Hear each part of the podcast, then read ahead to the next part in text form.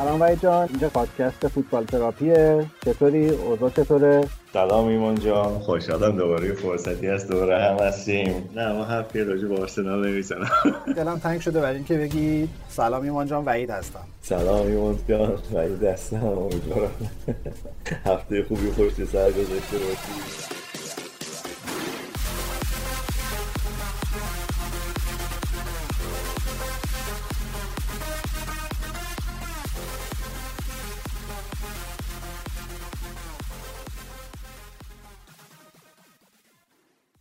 سلام به همه. در می‌تونم بگم دومین اپیزود ویژه فصل چهارم فوتبال تراپی در تابستون داغ بین دو فصل لیگ برتر فوتبال انگلیس. مجددا برگشتیم با یک قسمت خاص و ویژه با یک مهمون ویژه که البته واقعا دیگه نمی‌تونم بگم مهمون خودش صابخونه است. ساناز علیپور امروز اینجاست. البته اینجا نیست در یکی از گرمترین نقاط کره زمین در خوزستان الان و ما داریم آنلاین با همدیگه صحبت می‌کنیم. خیلی وقتی که می‌خوایم این اپیزود ضبط کنیم و نمیشه. قراره که توش درباره یک بخش تاریخی در لیگ برتر انگلیس صحبت بکنیم. کلا فوتبال در انگلستان. می‌دونم که ساناس تحقیق های زیادی تو این حوزه کرده چون چند بار چند تا فکت خیلی جذاب برام فرستاد. خیلی معطلتون نگه نمیدارم. بریم ببینیم که ساناز برامون چی آورده؟ سلام ساناز خوبی؟ اول به من بگو که اونجا هوا چطوره؟ چون وقتی تهران اینجوریه من نمی‌دونم که در خوزستان اوضاع چطوره. سلام به شما و همینطور سلام می‌کنم به مخاطبان این پادکست. خوشحالم که بازم قراره با همدیگه در مورد فوتبال صحبت کنیم. هوا که اینجا واقعا به شدت گرمه یعنی جوری که رسما خورشید علیه ما اعلان جنگ داده و واقعا نمی‌دونم که قرار تموم بشه چون تابستون خیلی وحشتناکی رو داریم میگذرونیم اینجا. خیلی خب ابراز همدردی ما رو بپذیر ساناز در این جنگ ما طرف شما این ولی خودمون اینجا گرفتاریم. زمین که اینجا حالا گرد و خاک و اینام هست که فکر کنم اینم با شما مشترکه اونجا فکر کنم گرد و خاک و اینا زیاد بشه بله الان به نسبت سالهای قبل فعلا که بهتره. ولی خب یه چیز خیلی عادی اونم برامون گرد و خاک. خدا شکر ما هم دیگه داره برامون عادی میشه.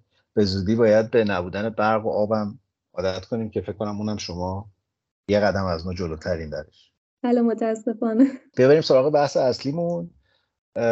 در مورد لیگ برتر انگلیس حالا من خیلی همیشه دوست داشتم درباره اون چیزی که تو توش خیلی تخصص داری اینجا حرف بزنیم. اونم بود تاریخی ماجراست. الان خیلی کنجکاوم بدونم که چی برامون آوردی. داشتیم گپ می‌زدیم قبل از شروع پادکست. یک بخشی از این ترین های لیگ برتر جزو اولین های چیزهای مختلف بود که خیلی بامزه است. اگه موافق باشی اول با همون ماجرای چلسی شروع بکنیم و دروازبان چلسی داستان جالبی داره. بله بریم سراغ چلسی. باشگاه چلسی وقتی سال 1905 تأسیس میشه به دنبال اینی که بتونه هوادارهای زیادی رو برای خودش جذب کنه. برای همین چیکار می‌کنه؟ میاد دروازبان شفیلد یونایتد رو می‌خره. حالا این دروازبان رو چرا فکر می‌کرده جذابه؟ این دروازبان دو متر قد داشته تقریبا و حدود 150 کیلوگرم وزن. و یه حالت خیلی بامزه داشته توی مسابقات و جوری بوده که خیلی از هوادارا و خیلی از حالا تماشاگران می‌رفتن توی استادیوم که فقط ایشون رو ببینن. چون یک رویات خیلی عجیب و غریبی هم داره. حالا در موردش صحبت می‌کنیم. ایشون خیلی پرخاشگر بوده. ببخشید که سری مجبورم وسط حرفت بپرم. چون همین پریشبا اولین بازی مسی توی اینتر میامی برگزار میشه و تو هم که می‌دونم جزو طرفدار مسی احتمالا دنبال کردی و گل عجیب غریبش دیدی. ولی ورزشگاه و آدمایی که اومده بودن برای اینکه بازی مسی رو ببینن خیلی عجیب غریب. اصلا از انواع و اقسام سلبریتی ها و چهره ها و اینا و خود آقای بکام که گریه کرد وقتی مسی گل زد و اینا. الان داشتی گفتی یک آدم 150 کیلویی دو متری و ملت می‌رفتن تماشا کنن مقایسه کردم با مسی و اینتر میامی. خیلی واقعا نشون میده که زمونه عوض شده. بله واقعا. خب برگردیم به فولکه باز. فولکه خیلی شخصیت عصبی داشته. خب اون زمان قانونی نبوده که بازیکنان نتونن روی پای دروازه‌بان تکل بزنن. یه چیز خیلی عادی بوده. ولی هیچ بازیکنی اصلا جرئت نداشت که بره سمت فولکه که بخواد به ایشون اصلا تکل بزنه. و خیلی عملکرد خیلی خوبی هم داشته توی دروازه. با شفیلد یونایتد دو بار قهرمان FA Cup میشه و یک بار قهرمان لیگ میشه و خب خیلی آدم مثلا از نظر دروازه‌بانی یک مورد خیلی قابل قبولی بوده توی اون دوره. اما خب وقتی که میاد به چلسی باز هم خب همون عصبانیت و همون خشونت و همراه خودش میاره و البته وزنش هم زیادتر شده بود وقتی که وارد تیم چلسی میشه. و در اونجا خب یک سال با چلسی میمونه و عملکرد خوبی هم داشته. میگن که ده تا پنالتی گرفته. حالا برای خودم عجیبه. میگم شاید بازیکن‌ها مثلا از ترس پنالتی ها رو می‌زدن بیرون. حالا اینکه چجوری ایشون مثلا جهش می‌کرده توپا رو می‌گرفته خودش اصلا یه جورای غیر قابل تصوره اونجا خب وقتی که توپ به اوت می‌رفت یعنی می‌رفت پشت دروازه خود دروازهبان مسئول بود که بره اون توپو بیاره. ولی خب فولک چون که خیلی عظیم و جسته بوده نمی‌تونسته بره دنبال توپ اونجا میاد دو تا از این بچه های هوادار رو ازشون می‌خواد که بیان پشت دروازه و توپا رو براش جمع کنن. و از اونجایی که از اونجاست که سنت توپ جمع کن به فوتبال اضافه میشه. حالا یک چیزی هم تونستم به فوتبال اضافه کنم خوب بوده. داستانهای زیادی هم در موردش میگن در مورد همین که حالا مثلا چاق بوده. میگن که اون زمانی که توی شفیلد بوده یک بار تیم از خواب پا شده می‌بینن که صبونه کل تیم رو خورده. و مثل اینکه حالا هواداره شفیل خودشون هم یک ترانه ای دارن به اسم چه کسی همه پایسیب ها رو خورده که باز هم برمیگرده به همین آقای فولکه.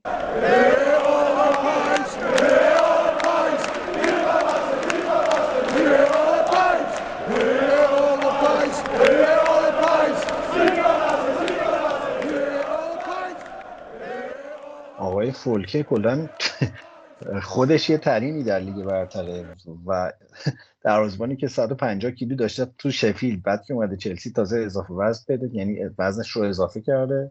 ده تا پنالتی گرفته ولی انقدی خسته بوده که نمی‌رفته توپا رو بیاره. رفته دو تا بچه آورده که توپا رو براش شبیه این کتابای شاید برای شما اتفاق بیافتاده و اینا هست.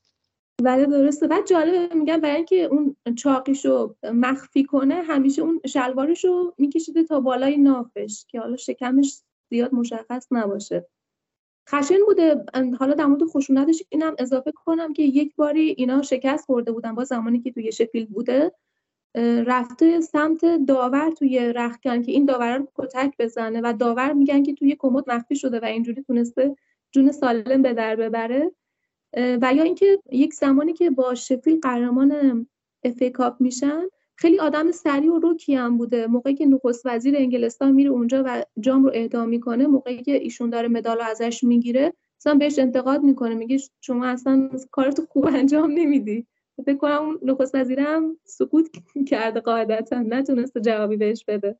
خیلی آدم آزاده بوده دوست دوستمون کلا. و داوره که می‌دونی چرا رفته تو کمد؟ چون این در کمد رد نمی‌شده. حالا ببینیم که عاقبتش چی شد. خب یک سال بیشتر توی چلسی نمون چون خب چلسی نتونست اون نتایجی که می‌خواست رو بگیره. در نهایت به یک تیم دیگه میفروشه اینو به یک تیم سطح پایینتر. ولی خب توی اون تیم هم یک سال میمونه و بازنشست میشه چون دیگه وزنش رسیده بود به 200 کیلو. و میاد یه می‌خونه تاسیس می‌کنه توی شفیل و اونجا مشغول به کار میشه. اما متاسفانه به خاطر بیماری کلیوی و قلبی که داشته خیلی چند سال بعد فکر کنم سال 1912 توی 42 سالگی از بین میره و میمیره متاسفانه. ویلیام فولکه ملقب به خپله. خب از همین الان نوید بدم. ما عکس های ویلیام فولکر رو توی کانالمون می‌ذاریم برای اینکه ببینیم که چطور ممکنه یک دروازه‌بانی دیدیسکیلی رو البته آخرش گفتی گم شدهش پیدا کرد رفت سر کار اصلیش ولی خب خیلی عجل بهش مهلت نداد. این چلسی کلا مثل که تیم اولین هاست نه؟ بله یه مورد دیگه هم در مورد چلسی هست. البته در مورد آرسنال هم صدق می‌کنه. اینی که اولین تیمی بودن که پشت پیراهنشون از شماره استفاده کردن. سال 1928 یه بازی لیگ انگلستان. و خب اینو یه جوری که ابداع کرده بودن بعدا سال 1939 اف ای کاپ تیمای انگلیسی رو مجبور می‌کنه که همشون از شماره استفاده کنن. البته فکر کنم لیگ انگلستان خیلی بیشتر بوده حتی از دنیا توی این زمینه شماره پیراهن. هرچند که قبل از اینکه انگلیسی این کار انجام بدن آمریکایی‌ها توی بیسبال شماره گذاری می‌کردن پیرهناشون ولی تا اونجایی که من خاطرم هست اولین باری که توی حالا فوتبال دنیا پیرهن و شماره دار میشن فینال جام 38 بوده. یعنی قبل از اون ما اصلا موردی نداشتیم که پیرهن و شماره داشته باشن. اما در مورد پیراهن که صحبت کردیم بریم ببینیم که اصلا این لوگوی اسپانسر از چه زمانی اومده روی پیرهنا این هم یه داستان حالا منحصر به فردی داره برای خودش.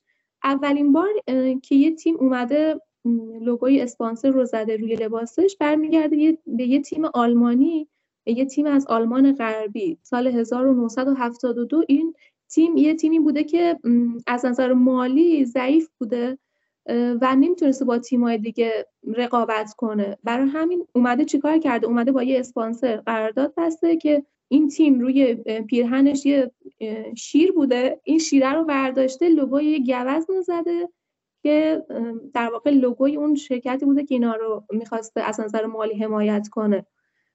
و این اینش هم خیلی برام عجیبه که واقعا چقدر اینا ارق داشتن. چطور دلشون اومد که لوگوی خودشون رو کلا تغییر بدن به خاطر اسپانسر. ابتدا خب اتحادیه فوتبال آلمان غربی مخالفت می‌کنه. اینا از نظر قانونی پیگیری می‌کنن و در نهایت یک سال بعد این مجوز رو می‌گیرن که این کار رو انجام بدن. بعد از اون خب تیمایی که توی لیگ آلمان بازی می‌کردن ترغیب شدن که همچین کار رو انجام بدن. و خیلی هاشون این کار رو انجام دادن مثل مثلا آینتراخت فرانکفورت و تیمای دیگه. بعد این اومد به سمت انگلستان یعنی انگلیسی هم یاد گرفتن که همچین کاری بکنن. هرچند که وقتی که این اتفاق میفته خیلی از باشگاه مثلا راقب نبودن این کار رو انجام بدن. خیلی براشون یه حالت کسر شن داشته. اولین تیمی که توی انگلستان این کار رو انجام میده یه تیم دست دومی بوده. فکر کنم سال 1976 این کار رو انجام میده. اونم البته بازم اف ای خیلی باش مخالفت می‌کنه. اول چند سال طول می‌کشه که بتونه مجوز رو بگیره. وقتی که این تیم سال 1976 این کار رو انجام میده اولین تیمی که باشگاه حرفه‌ای بوده و توی لیگ برتر بازی می‌کنه البته اون زمان اسمش لیگ برتر نبوده توی لیگ سطح اول انگلستان این کار انجام میده. لیورپول بوده. سال 1979 یه قرارداد میبنده با هیتاچی و که اسم اون شرکت میاد جلوی پیراهنش. البته خب بازم میگم بعضی از تیم ها خیلی طول کشید تا این کار رو انجام بدن. حالا حالا هم توی انگلستان هم بعدا توی حالا خارج از انگلستان بارسلون آخرین تیم بود که فکر می‌کنم این کار رو انجام داد. ببین کلا که انگلیسی ها توی ورود چیزهای جدید به فوتبال خیلی مقاومن و معمولا هی انواع و اقسام مدل نیستن که همه دنیا همه چی رو تست کنه بعد یواش یواش باید مدل همین مثلا قانون پنج تعویضی که اخیرا مثلا مد شده در دنیای فوتبال آخرین جایی که رسید انگلیس بود. و به خصوص اون نگاه سنتی هواداری که بین طرفدارای تیمای ریشهداری مثل ناتیکان فارست و لیدز و اینا هستن معمولا خیلی مقاومت به خصوص در برابر چیزایی مثل اسپانسر و اینا همین الان هم که یه سری سرمایه گذاره مثلا چینی آمریکایی اینا میان این تیما رو می‌خرن. معمولا اون اولتراهای طرفدار تیما جزو مخالفانی هستند که فارغ از اینکه باشگاه نتیجه خوب بگیره یا بعد معتقدن که مالک باشگاه نباید از کشور دیگه بیاد. برام جالبه که مثلا یه تیمی حاضر شد اولین بار مثلا لیورپول حاضر شده که تا لیورپول که می‌دونیم هم طرفدارای خیلی دو آتیشه داره هم جزو اون قدیمی و خیلی ارکوش زیاده این اتفاق بیفته. ولی سوالم اینه که تا 1979 گفتی تا اون موقع هیچ تیمی اسپانسر نداشته تو انگلیس؟ چرا اسپانسر داشتن؟ ولی خب تبلیغشون اینجوری بود که روی بیلبوردهای کنار زمین اسمشون میومد. اینطوری نبود که هک بشه روی لباس تیم. نه حتی تیمی که حتی بخشید حتی اون شرکتی که لباس رو تولید می‌کردم حالا حق نداشت که مثلا اسم خودش رو لوگوی خودش رو بزنه روی پیراهن. تیم‌ها اینقدر حساس بودن روی پیراهنشون. پس با چه انگیزه ای لباس ها رو اون شرکت برای اینا تولید می‌کرد؟ خب پول می‌گرفتن ازشون. ها با تولید کننده ها پول می‌گرفتن. بله. نکته اینه که انگلیسی ها درسته که آدم های سنتی هم ولی تو چیزی که ازش پول در بیاد معمولا خیلی با گارد باز میرن سراغش و الان هم داریم می‌بینیم دیگه توی اوضاع احوال بیشترین سرمایه گذارا میان سراغ انگلیسی ها بعد در مورد حالا لباس تیم صحبت کردیم اینم بگم خب قبل اون زمان زمانی که حالا باشگاه های اولیه فوتبال توی انگلیس خب یه سری چیز یه سری دانشگاه بودن دیگه. هر تیمی مثلا یک دانش از یک دانشگاه می اومد اون زمان لباس لباس تیم ها رنگشون از پرچم اون دانشگاه اقتباس می‌شد.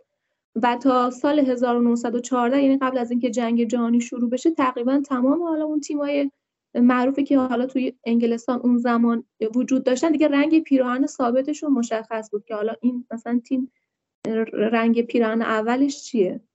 بیخود نیست که وحید هی تو این پادکست راجع به اینکه هر شهر چند تا دانشگاه داره و اینا حرف می‌زد. این توضیح من بدم ولی ورزش توی دانشگاه های انگلیس خیلی جدیه. یعنی واقعا خیلی از بازیکن ها شروع حالا این چیزی که دارم میگم مال مثلا دهه 60 و 70 میلادی شروع فوتبالشون از فضای دانشگاه و تیم‌های دانشگاهی بوده. الانم تو رشته های دیگه ورزشی خیلی اینجوریه. مثلا قایقرانی نمی‌دونم بسکتبال اینا خیلی هاشون تیم‌های دانشجویی های قوی دارن و فوتبال خیلی صنعتی تر شده تو انگلیس به نسبت بقیه ورزش ها ولی دانشگاه واقعا تو فوتبال جایگاه ویژه‌ای داشته به خصوص تو انگلیس. ولی من اینم اضافه کنم که کلا اتحادیه فوتبال انگلستان هم یه سری باشگاه فارغ التحصیلان بودن که تأسیس کردن. سال 1863 که برای اولین بار دوازده تا از این نماینده های این باشگاه توی یه می‌خونه توی لندن جمع میشن که یک قوانین واحد برای فوتبال تدوین کنن. چون قبل از اون هر تیم یه قانون خاص خودش رو داشت و وقتی که این تیم مقابل هم قرار می گرفتن خب یه دردسر بزرگی بود و از اونجا از باز هم از همین فارغ های دانشگاه بود که اتحادیه فوتبال شکل گرفت. من یه چیز دیگه هم در مورد لوگو اضافه کنم. اینکه ما الان توی توی اکثر حالا تیم ها می‌بینیم که جلوی پیراهنشون از شرکت هایی از آرم شرکت هایی استفاده میشه که اینها در واقع اون شرکت های شرط بندی هستن جالب بود برای خودم چند وقت پیش یه خبر میخوندم اخیرا خوندم چند یکی دو ماه پیش.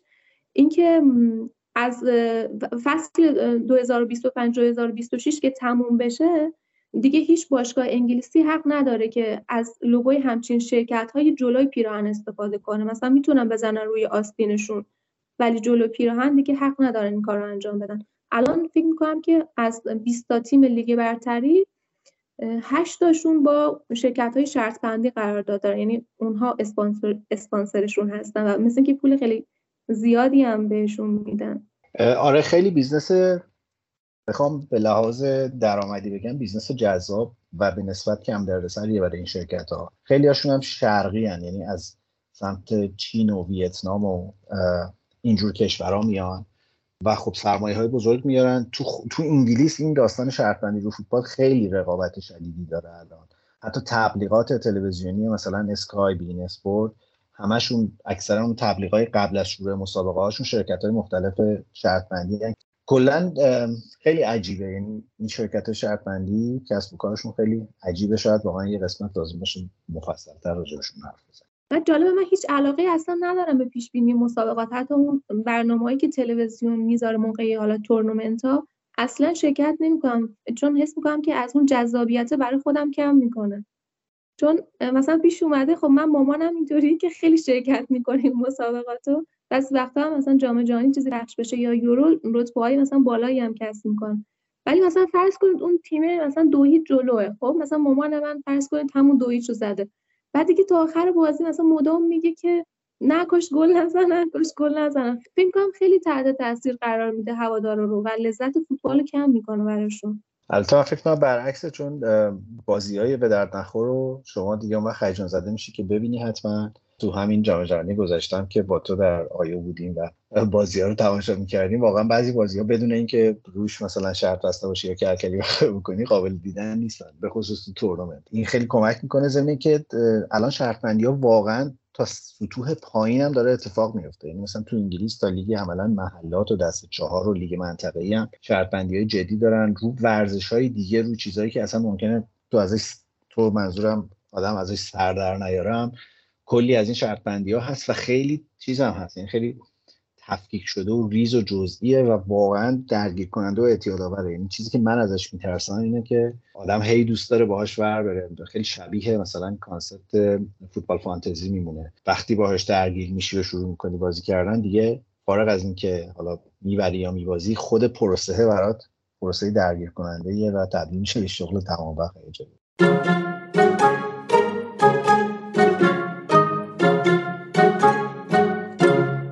سراغ موضوع بعدی دو تا تیم هستن توی انگلستان که معتقدن که نفرین شدن. یکی دربی کانتی و یکی بیرمنگام سیتی. بعد جالبه که روایتی که در مورد این نفرین هست برای هر دو تا تیم یکی و حالا فکر می‌کنم که همین شاید نشون بده که این داستان کلا از پایه و اساس نادرسته. یه همچین چیزی. البته خود من که اعتقاد ندارم به همچین چیز چیزی. ولی فکر می‌کنم که همه این اتفاقایی که حالا می‌خوایم الان در موردشون صحبت کنیم یک تصادفی بیش نیست. من البته خیلی تحقیق می‌کنم در مورد حالا هر چیزی که می‌خونم که ببینم واقعا درسته یا نه. در مورد این اصلا بیش نتیجه نرسیدم. هرچند که تو سایت های فارسی که نگاه کردم همچین نفرینی رو فقط برای تیم بیرمنگام سیتی آوردن. در صورتی که حالا من توی گاردین یا جای دیگه خوندم در مورد دربی کانتی هم یه همچین مسئله ای هست. داستان از این قرار که میگن تیم حالا اول از دربی کانتی شروع کنیم. میگن این تیم وقتی که داشته ورزشگاهش رو میساخته سال 1895 یه سری کولی توی اون زمین ورزشگاه مستقر بودن که این کولی ها حالا اصالتشون اهل کشور رومانی بود. و اینا رو مجبور میشن بلند کنن که حالا استادیوم رو اونجا بسازن. و میگن که وقتی که این کولیا بلند شدن نفرین کردن. تیم دربی کانتی رو و گفتن که انشالله که قهرمان FA Cup نشین. حالا نمی‌دونم چرا؟ البته شاید اون زمان جز لیگ برتر نبوده دربی کانتی که همچین نفرین رو کردن و فقط به مختصش کردن به FA Cup. بعد از اون خب ورزشگاه رو می‌سازن و این تیم بازیاش رو انجام میده و جالبه که چند بار میره به فینال FA Cup سال 1898 1899 و 1903 و هر سه دوره هم توی فینال مغلوب میشه و نمی‌تونه قهرمان بشه. خب این داستان خیلی برای هوادارها و اون بازیکنها خیلی آزاردهنده بود. همینطور میگذره تا بعد از جنگ جهانی دوم 1945 که تموم میشه. خب لیگ انگلستان هنوز نمی‌تونسته تاسیس بشه دوباره. یعنی از اون حالت تعلیقی نمی‌تونسته در بیاد چون خب خسارت جنگ خیلی زیاد بود. یک مقداری طول می‌کشه تا اون لیگ دوباره برپا بشه ولی جام حذفی رو میان دوباره برپا می‌کنن به خاطر رویه مردم. حالا اون درآمدی که داشته در نهایت 1946 فینال اف برگزار میشه و از قضا دربی کانتی هم میره به بازی فینال. اونجا برابر تیم چارلتون قرار می‌گیره.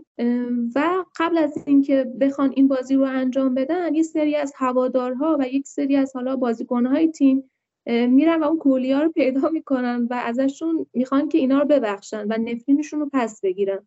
حالا مثل اینکه تونستن قانعشون کنن و بازی موقعی که برگزار میشه اول تیم چارلتون یه دونه گل به خودش می‌زنه دقایق آخر بازی. و دربی کانتی جلو میفته ولی بعد بعد از چند دقیقه همون بازیکنی که گل به خودی زده فکر کنم تردر اسمشه. اگه اشتباه نکنم همون برای تیم خودشون هم یه گل می‌زنه. یعنی میشه اولین بازیکنی که توی یه فینال هم برای تیم مقابل گل میزن هم برای تیم خودشون. بعد دقایق آخر بازی بوده.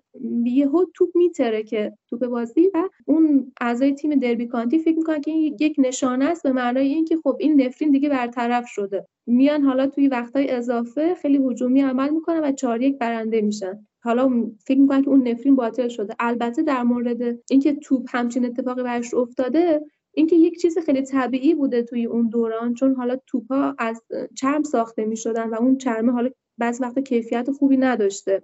هم یک هفته قبل از اینکه فینال برگزار بشه یه همچین اتفاقی توی یک بازی دیگه افتاده بود. هم اتفاقا سال بعد که فینال اف کاپ برگزار میشه اونجا هم توپ میترکه. یعنی یک چیز عادی بوده ولی اون طرفدار دربی کانتی همچین برداشتی داشتن ازش که اون نفرینه برطرف شده. اما بریم سراغ تیم بیرمنگام سیتی. اونا هم میگن که یه همچین اتفاقی براشون افتاده. اونا هم میگن مثل اینکه 1905 یه دونه ورزشگاه ساختن و بازم یه کلیایی رو بلند کردن که اهل رومانی بودن.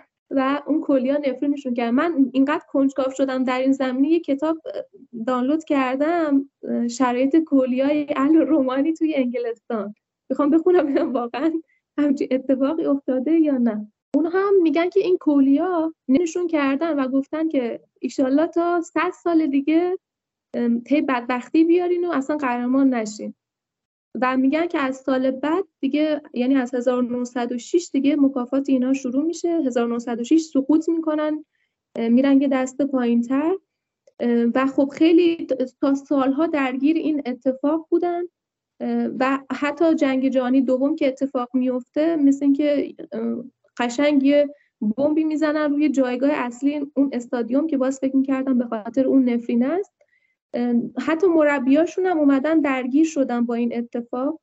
ران ساندرز دهه 80 میلادی مربیشون بوده. اومده یه سری صلیب آویزون کرده به نورافکنا که بلکه بتونه این تلس رو باطل کنه ولی مثل اینکه باز هم باطل نشده. و یا اینکه یک مربی دیگه داشتن بری فراک 1993 تا 96 ایشون مربی بوده.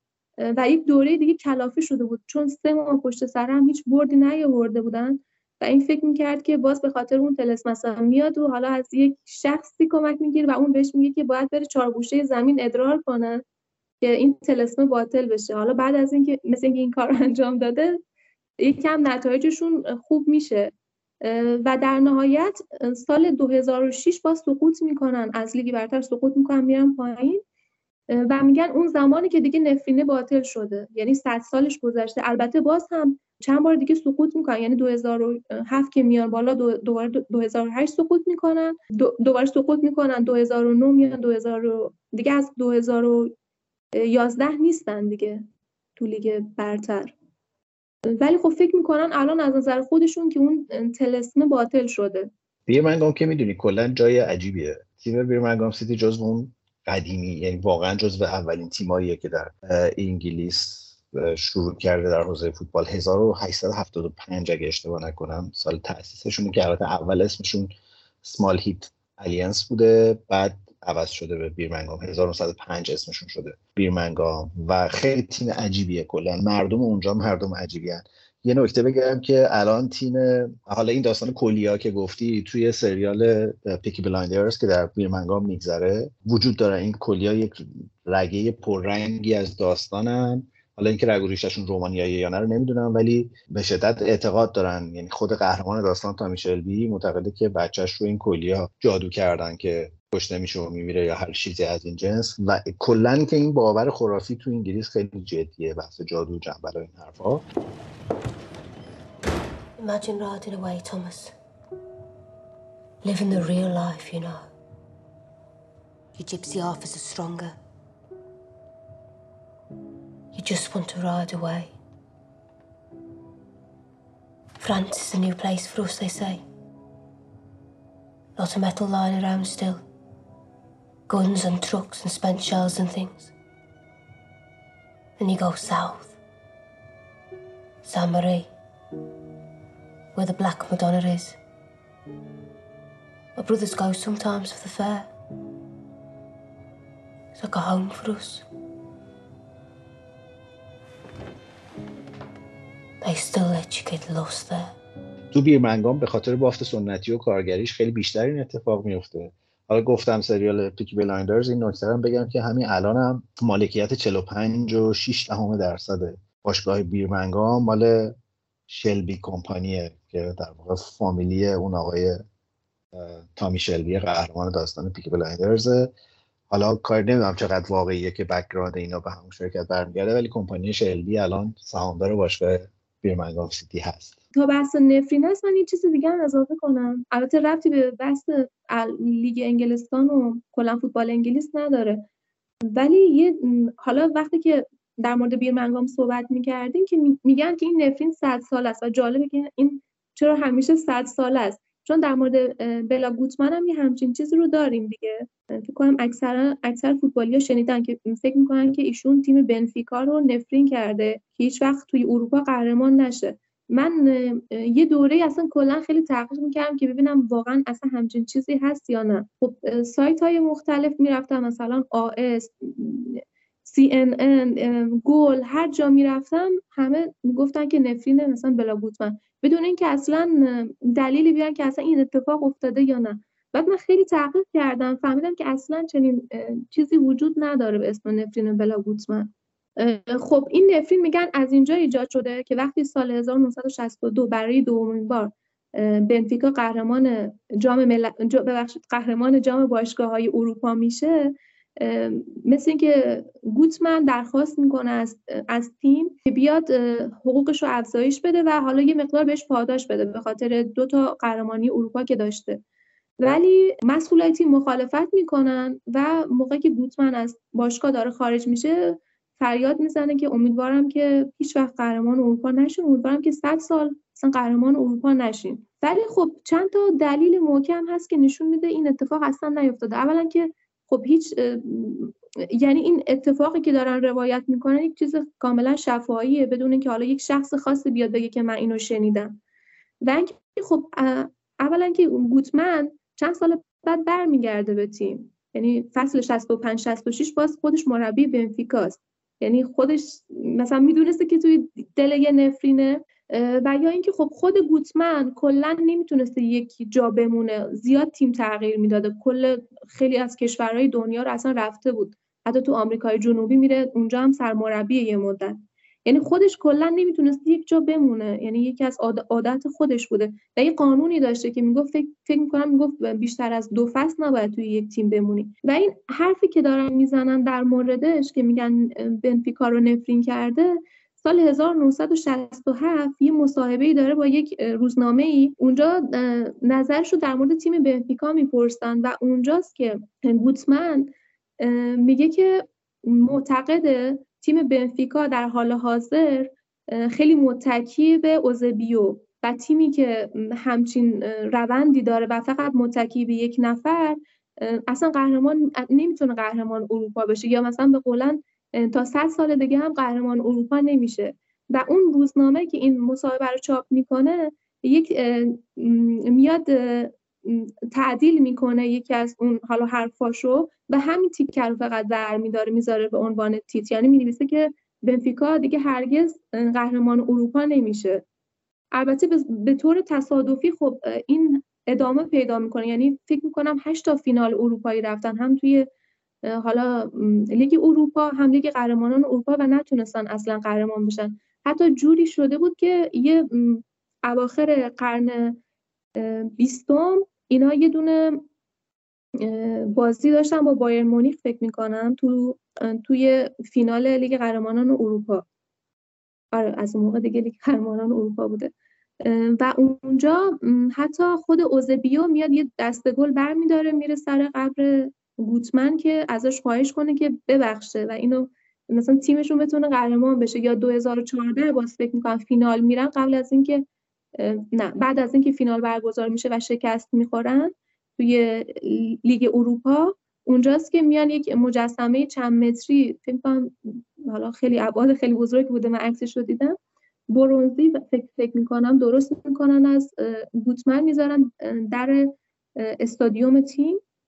دو تا اون دو تا جام اروپاش هم توی بغلشه که یه جورایی مثلا حالت عذرخواهی داشته باشه.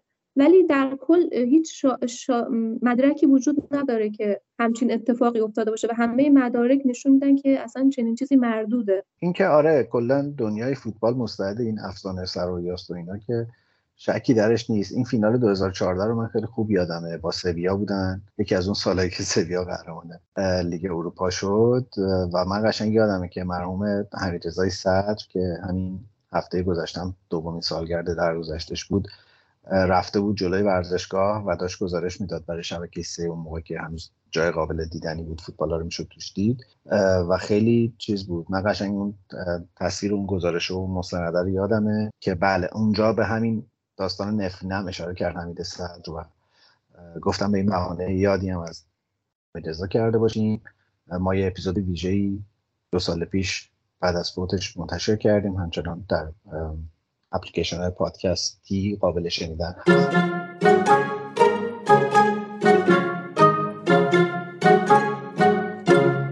دوستان از اگه موافق باشی بریم سراغ اون داستان ایمیل طرفداری اون جوون بوسنیایی اگه گفتی اشتباه یه داستان هم داریم در مورد یه هوادار فوتبال که مربوط میشه به لیگ انگلستان که برای خودم خیلی جالب بود.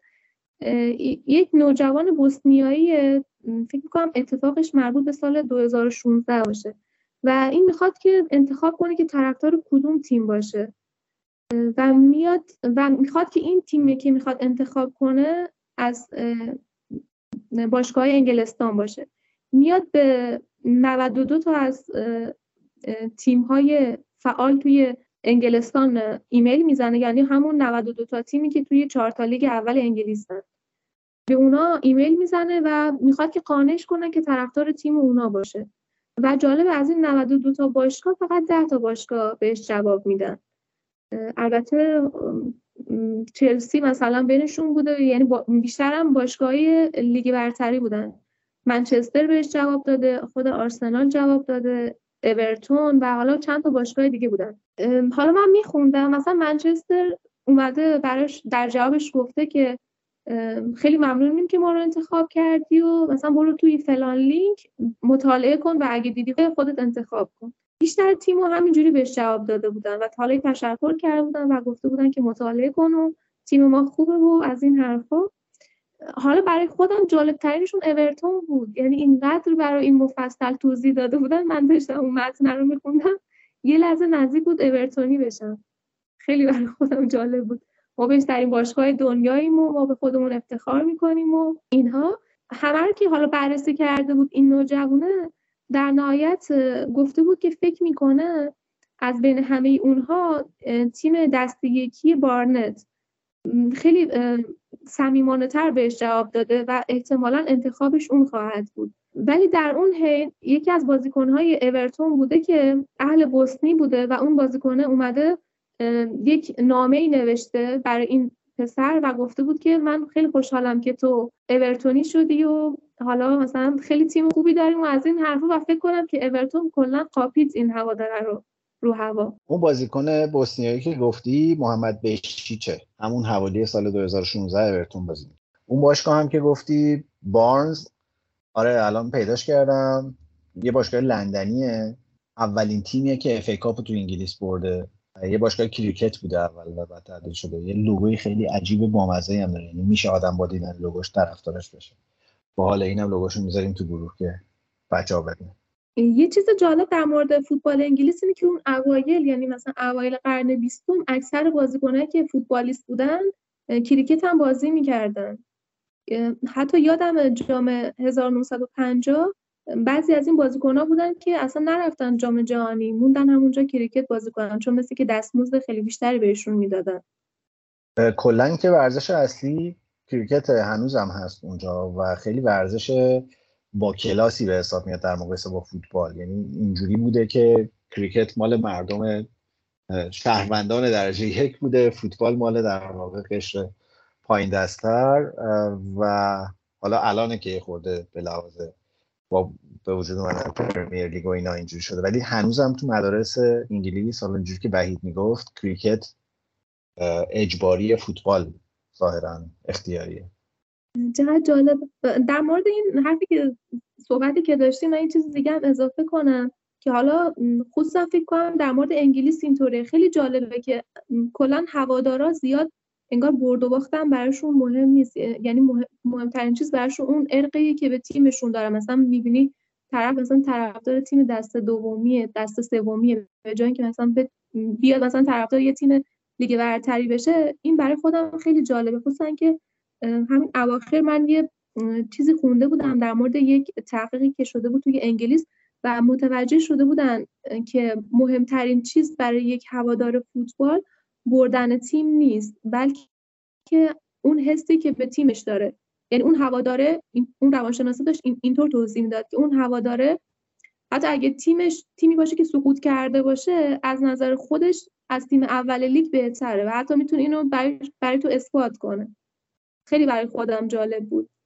حالا ما تو اپیزود قبلی که با یه طرفدار لید صحبت کردیم راجع به این مفصل گفتیم. خیلی ماجرا خانوادگیه و خیلی ماجرا منطقه‌ایه. یعنی خیلی بعیده کسی مثلا تو بیرمنگام زندگی بکنه و طرفدار تیمی غیر از مثلا استون ویلا یا بیرمنگام باشه. و نسل نسل منتقل میشه بهشون آره خیلی هم ربطی نداره به اینکه تیم الان تو چه جایگاهی و کجاست. این آهنگ We Are Derby هم ما خیلی تو این پادکست یاد پخشش کردیم. یک آهنگی اصلا راجع به اینکه اینجا مبدأ تاریخ مبدأ دنیا مرکز دنیاست. همه چیز از اینجا خیلی شبیه طرز تفکر ماست. همه چیز از اینجا صادر شده به همه جای دنیا و از فلورانس نایتینگل تا ماشین بخار تا همه چی رو ذکر می‌کنن و میگن اینجا داربی و این حرفا. آره این این یکی از چیزهایی که من خیلی دوستش دارم تو انگلیس یعنی این مدل طرفداری سنتی با اصالت تیم ها همین هم باعث شده که این چهار تا رده ای که الان فوتبال حرفه تو انگلیس برگزار میشه همینقدر جذاب باشه و لیگای دست پایین تر هم تماشاگرای خودشون رو داشته باشه. خیلی ازت ممنون از اگر چیزی جا مونده بهمون بگو. آره یه چیزی جا مونده. بله می‌خوام چون در مورد این صحبت کردید که تیمای انگلیسی اکثر حالا طرفدارشون از شهر خودشونه من می‌خواستم یک کوچولو در مورد یکی از هواداره فوتبال صحبت کنم که ایشون یه طرفدار یک تیمی بوده که تیم شهر خودش نبوده. ایشون اسمش استیو دیویس و از پنج سالگی طرفدار تیم وست هم شده. یعنی از زمانی که سال 1975 فینال جام حذفی بین وست هم و فولام رو دیده و اونجا وست هم قهرمان شده و این ایشون عاشق تیم وست هم شده و همیشه رویای اینو داشته که برای این تیم بازی کنه. بزرگتر که میشه از 15 سالگی هر جا وست هم می‌رفته بازی می‌کرده این حضور داشته اونجا مثلا به سختی پول جمع می‌کرده تا بتونه بلیط قطارش رو تهیه کنه و کلا و همیشه در این حال آرزو داشته که یک بار بتونه برای وستن بازی کنه. ولی وقتی که حالا 20 خورده سالش میشه و ازدواج می‌کنه به این نتیجه می‌رسه که همچین چیزی اصلا عملی نیست. تا اینکه سال 1994 یکی از دوستاش بهش میگه که بیا بریم شهر آکسفورد اونجا یه بازی محلی هست بریم ما بازی کنیم با یه تیم دیگه. این برمیدار با دوستش میره. از قضا همون سال وست هم یه بازیکن می‌خره از شهر آکسفورد از تیم آکسفورد سیتی فکر می‌کنم. و همین باعث میشه که تیم وست هم برای یک بازی پیشفست بیاد آکسفورد بازی انجام بده. و اینا هم همزمان اونجا حضور داشتن و میرن توی ورزشگاه حالا وست هم داشته با آکسفورد سیتی. و خیلی جالبه اون زمان هری ریدنپ فصل 90 یک فصل قبل یعنی از سال 93 به عنوان دستیار مربی داشته خدمت می‌کرده توی تیم وست هم و آخرای فصل دیگه مربی از سرمربی کنار میره و ایشون به عنوان دستیار حالا به صورت موقت قراره که هدایت تیم رو به عهده بگیره تا مربی جدید مشخص بشه. میرن وقتی که اونجا بازی رو انجام میدن خب ایشون خیلی هم هیجان زده است این هوادار. استیو دیویس وقتی که رد میاد وارد زمین میشه حتی مثلا یه حالت شوکه شوکه میشه چون خب خیلی بهش نزدیک بوده و یه صحبتی هم بهش باش می‌کنه خصوصا اینکه یک بازیکن مهاجمی داشتن به اسم چپمن بعد به رتنب میگه که تو فصل بعدم می‌خوای اینو نگه داری و یه همچون مکالمه بینشون پیش میاد. وقتی که بازی شروع میشه حالا رتنب که حالا داشته کنار زمین همینجوری می‌رفته و میومده و مرتب می‌دیده این هوادار داره فوش میده به این همین چپ چپمنه که مثلا تو اصلا بهش فوش داده بود که تو اصلا بازیکن نیستی که بخوای تو همچون مسابقه باشی. و اونجا ردنب هم حرفاشو میشنوه و وقتی که 45 دقیقه اول تموم میشه به اون تماشاگره میگه که ببینم تو همون قدری که بلدی حرف بزنی هم می‌تونی فوتبال بازی کنی؟ و بهش پیشنهاد میده که نیمه دوم بیاد براشون بازی کنه. و اینو با خودش می‌بره به رخکن تیم. حالا اونجا هم این شخص کلا شوکه شده بود چون تمام کسایی که حالا توی رویاهاش می‌دید که باشون بازی کنه رو توی رخکن دیده بود. لباس بهش میدن و وارد زمین میشه. نیمه دوم میاد بازی می‌کنه و یه دونه گلم می‌زنه. همیشه تنها کسی که در طول تاریخ از بین هوادارا رفته و برای یک تیم بازی کرده. یک هفته بعد حالا میگن این اتفاقی که افتاده تاثیرگذار بوده چون که مسئولان تیم وستم این جسارت ردنپ رو که دیدن براشون خیلی مهم بوده و ارزشمند بوده و اون رو به عنوان سرمربی انتخاب کردن. میگن تاثیرگذار بوده این اتفاقی که افتاده. چه عجیب خیلی واقعا داستان از این مدل های کارتونی و مثل مدل های فوتبالیست ها و اینا بود. آدم دلش می‌خواد دهه مثلا 60 و 70 دنیا میومد که همه چی اوکی بود. یعنی شماره که نداشتن اسپانسر که نداشتن از کنار زمین می‌تونستی تو زمین بازی کنی با چهار تا فوش و اینا. و بعدم نقشه ها می‌گرفت و آقای هریرندف هم می‌کردن مربی سرمربی. چون فقط کافی بود که جواب نمی‌داد. اون بازیکنه مثلا خرابکاری می‌کرد یا اون چیه؟ چیز می‌شد کاملا برعکسش می‌تونست اتفاق بیفته. تو دور زمونه زندگی می‌کنیم که معمولا ابر و باد ما خورشید همه دست به دست هم نمیدن که اتفاق بیفته. معمولا مرحله آخر همه چی خراب میشه. ولی این ماجراها ماجراهای جالبی آدم دلش می‌خواد که یه سی سال زودتر خیلی ممنونم از ساناز. اگر این با, با مثل همیشه با بسته از روایت های جالب و کشف های بزرگی که کرده بودی اومدی به فوتبال تراپی. ما من خیلی دوست دارم که این تیکه رو تبدیل کنیم به یه بخش ثابتی. حالا می‌تونیم یکم بستش هم بدیم. لزوما فقط راجع به لیگ برتر حرف نزنیم. راجع به تاریخ فوتبالی خورده صحبت بکنیم. می‌دونم که با بچه های باشگاه دانشجویان فوتبال هم داری یه مسیر رو پیش می‌بری. اونجا پادکست دوباره شروع کرده به منتشر شدن. بعد از ماجراهای جام جهانی اینا خیلی اتفاق خوبیه. به حال ما خوشحال میشیم که به بهانه های مختلف من یه سوال در تمام طول این پادکست داشتم که تو اینا رو واقعا حفظی؟ آره سخت نیست. من الان حافظم البته ضعیف شده ولی قبلا خیلی قوی بود. می‌تونی مثل یه داستان تو ذهنمه. چون جذابه برام شاید تو ذهنم میمونه. خوش به حالت. من خیلی چیزای جذابی دارم که تو ذهنم نمیمونه. و این بالاخره فرق کسی که فیزیک کوانتوم خونده و کسی که مکانیک خونده ولی مثل چی پشیمون. حالا من می‌خوام این سو استفاده رو بکنم که از این دایره مطالعات و اینا که داشتی بیشتر تو پادکست ما خرج کنی و با شنونده همون به اشتراک بذاری. خیلی ازت ممنونم که اومدی و تونستی این قسمت رو ضبط کنیم. امیدوارم این شروع یک روالی باشه. بالاخره من تو بتونیم یک بخش ثابتی در فوتبال تراپی هم داشته باشیم. من از شما خیلی ممنونم. چون واقعا لذت بردم و این واقعا انقباض زمان رخ داده. فیلم می‌کنم الان ما ده دقیقه فقط داریم با هم دیگه صحبت می‌کنم. نهایتش. چون که خیلی برام لذت بخش بوده. واقعا ازتون ممنونم. سلامت باشی. متشکرم که اومدی. مرسی از همه شنوندهامون که ما رو شنیدن. ما به غیر از اپیزودهای روتینی که هر هفته داریم سعی می‌کنیم که حداقل تا شروع مسابقه ها و جدی شدن لیگ از این اپیزودهای ویژه بیشتر داشته باشیم و ممنون از همگی که این قسمت رو هم با ما شنیدین. به امید داره همتون در قسمت های بعدی فوتبال تراپی فعلا شب و روز همگی بخیر.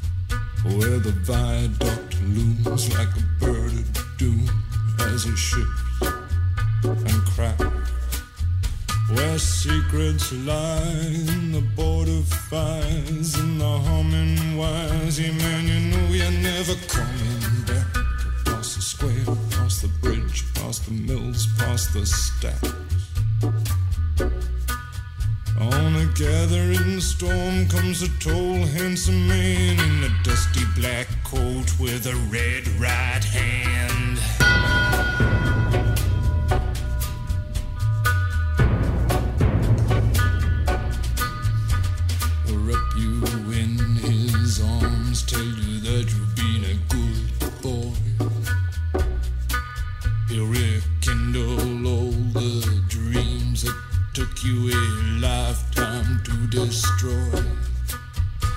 He'll reach deep into the hole, heal your shrinking soul, but there won't be a single thing that you can do.